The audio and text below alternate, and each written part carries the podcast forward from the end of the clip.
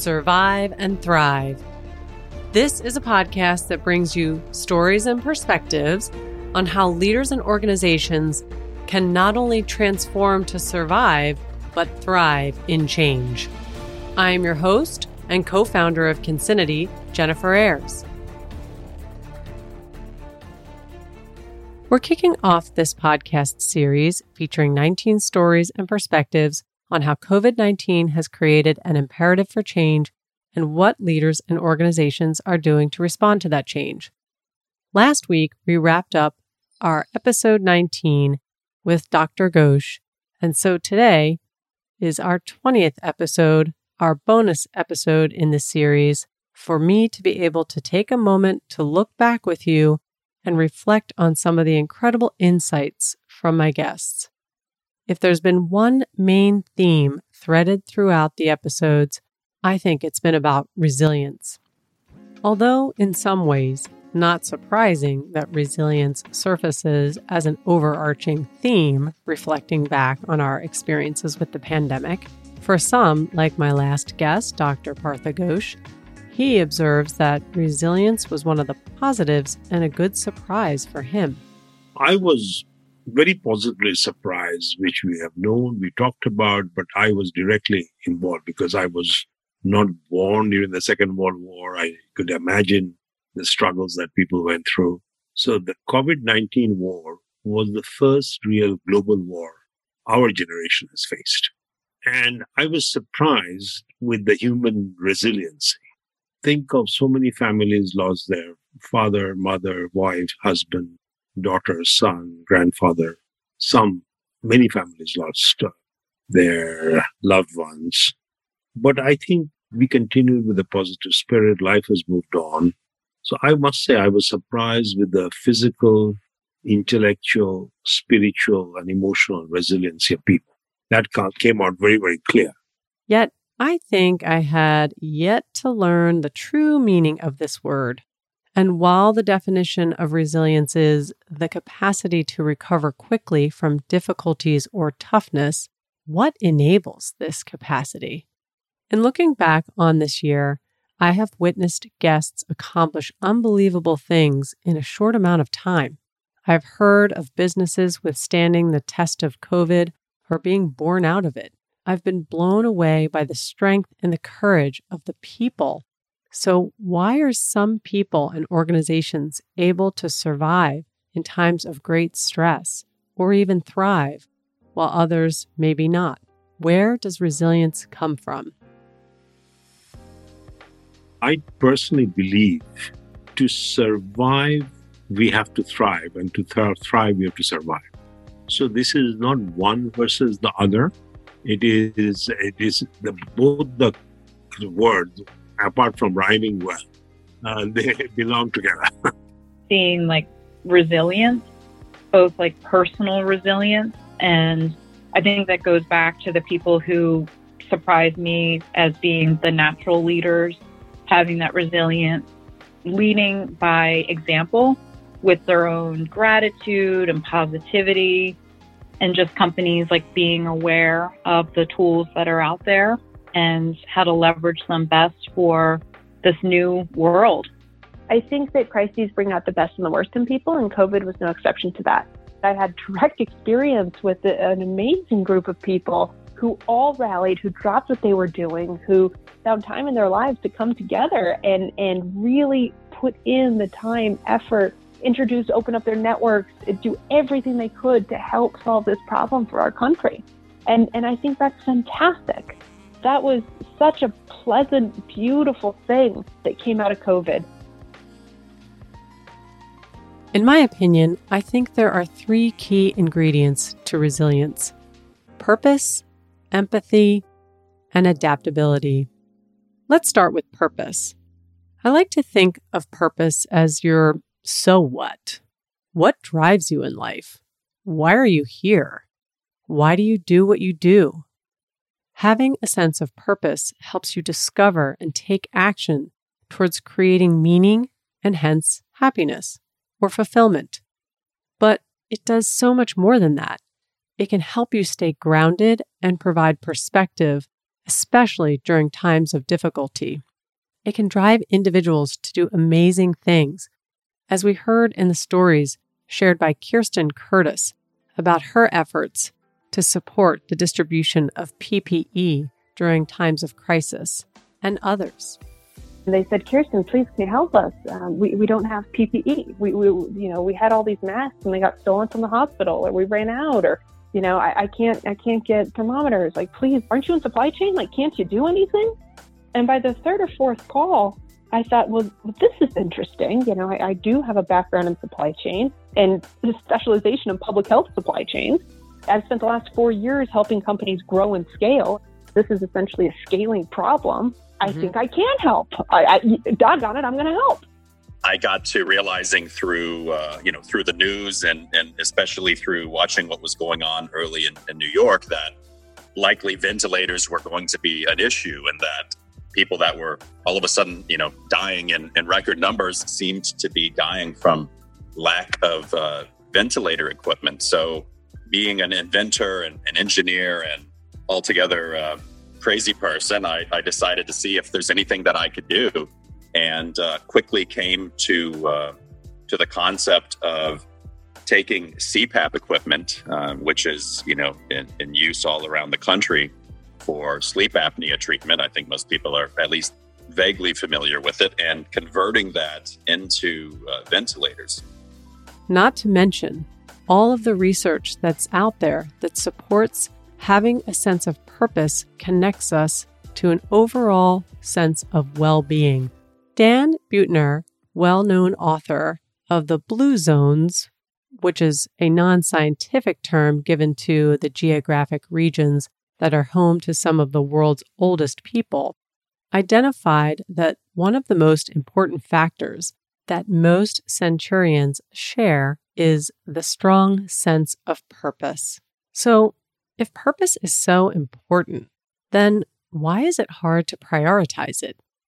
In the words of author and speaker Rob Holman in his book on purpose called Lead the Way, he says, "We have an innate sense that we were made for more, but we rarely talk about it, only on occasion talk about it, and almost never do anything about it." I hope that will be changing in the future, and that we might talk more about what the Japanese refer to as ikigai, or that which makes life worth living. Basically, having a purpose in life. So why does this matter for organizations? Because according to a study conducted by PwC called Putting Purpose to Work, not only do employees need to hear leaders talk genuinely about why their work matters, but leaders need to show that the organization's purpose really is central to the business strategy and the decisions that comprise it before employees can be confident advocates. Purpose leads to greater profits, too. In research conducted by Millward Brown and Jim Stengel, they created a list of the world's fiftieth fastest-growing brands based on ten years of empirical research involving fifty thousand companies. Known as the Stengel fifty, they found that these purpose-driven companies outperformed the S and P five hundred by four hundred percent on an average in the decade since two thousand one. According to research by Accenture, sixty-five percent of consumers are influenced to buy a brand, product, or service by the words, actions, values, and beliefs of a company's employees, not just the C E O or marketing spokesperson. Having purpose can also help organizations stay focused during times of crisis and guide them in how to pivot. We heard real-time examples of how that shows up during this recent pandemic. For example, Jacqueline Meyer of Slice had to say, "Times of crisis can also help organizations reflect on their purpose." One of the interesting things about Slice that was there before I got there, and I'm trying to help us preserve it, is our organizational superpower is the incredible belief and commitment to our mission to keep local thriving. And in my conversation with C E O of Luxme, Anna Bjorkenwell, she talks about how times of crisis can give you an opportunity to not only evaluate your purpose, but to consider your social impact as well in episode six. I think it goes back to the social impact aspect. You should never waste a good crisis, right? Uh, something along the lines of, of that saying. I think when things are falling apart, it's also the time to rebuild it in a way that you feel proud of. And for businesses right now, it's, you know, it's, yes, looking at the immediate need, obviously, first and foremost, safety and the well-being of, you know, the people uh, on the team, the people around you. But I think as well, like taking that time to look at how can we infuse social impact into our business, whatever whatever the industry is. You know, look at the vendors that you're working with, or looking looking at the supply chain at, at various levels, and just seeing how can we connect with what we're out to do in the world, and like what are we up to in, in this in this life? What do we want our business to be about? However, despite purpose being so important fundamentally, at the leadership level, there's a sizable disconnect between how important purpose is claimed to be for a business and how central purpose actually is for the business. Also in that same PwC report, seventy-nine percent of business leaders believe that purpose is central to the business success and to the organization's existence.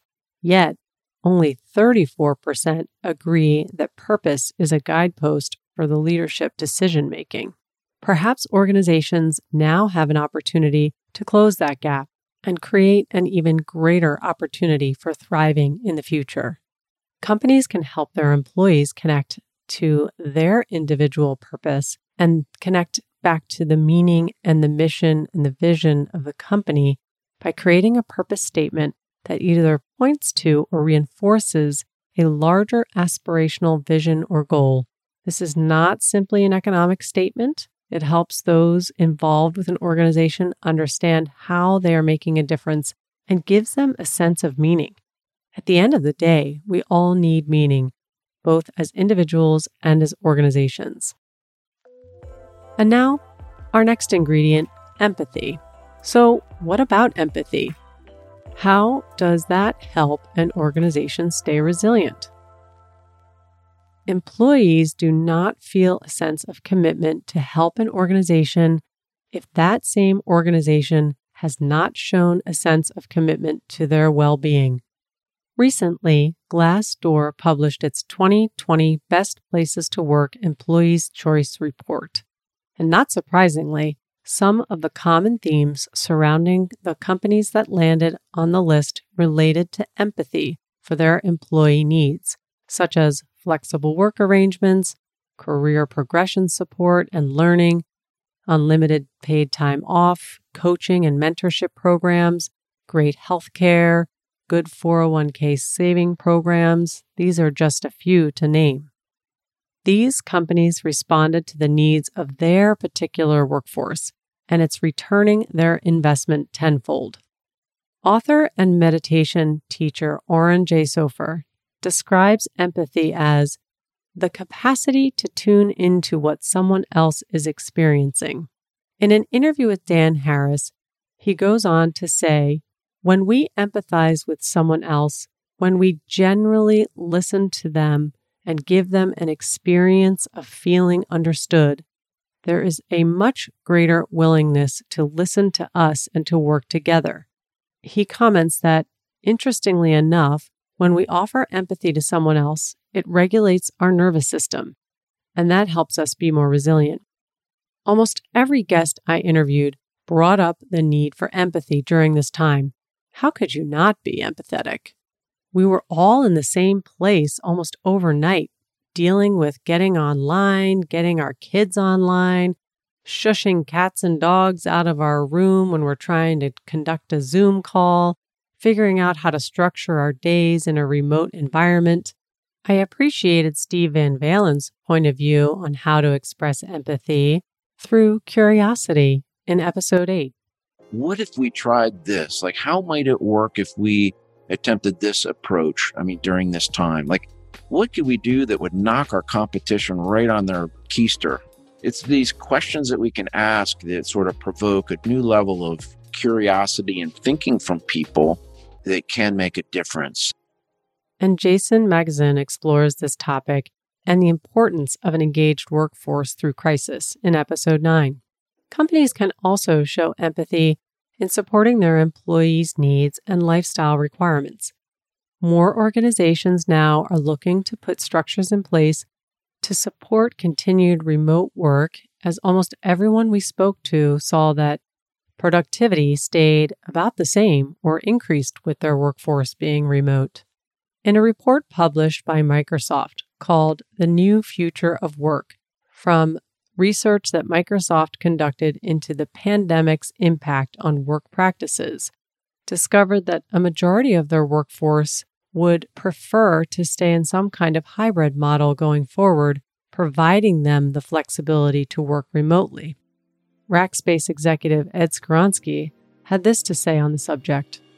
I think it's safe to say that there's really no going back to the old mode of working, where most companies prefer that their employees work in an office or a group setting, especially for many who believe the reason for working this way was largely around effectivity and productivity, or perhaps even based on the notion that a that a presence was required locally to properly service customers or their customers locally.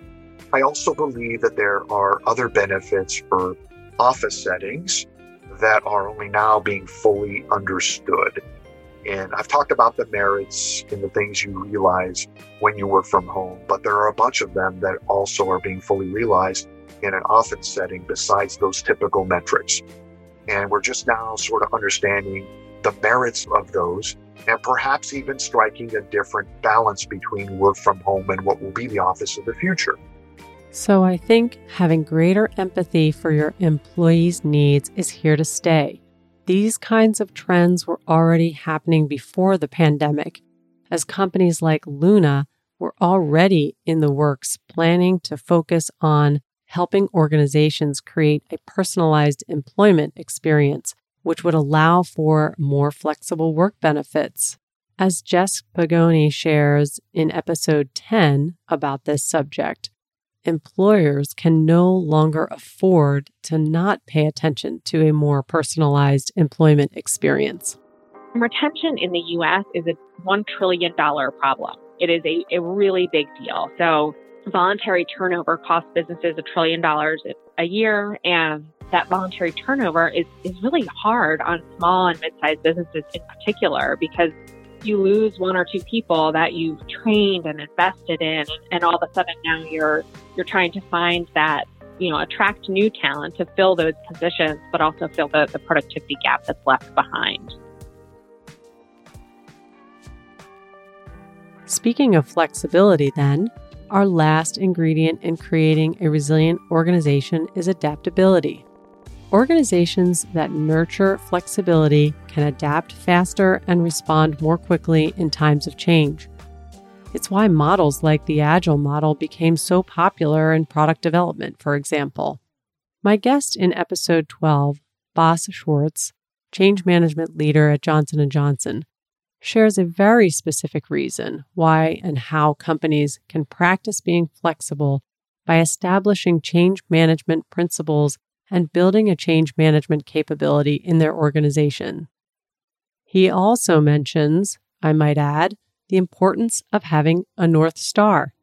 Again, pointing back to that sense of purpose.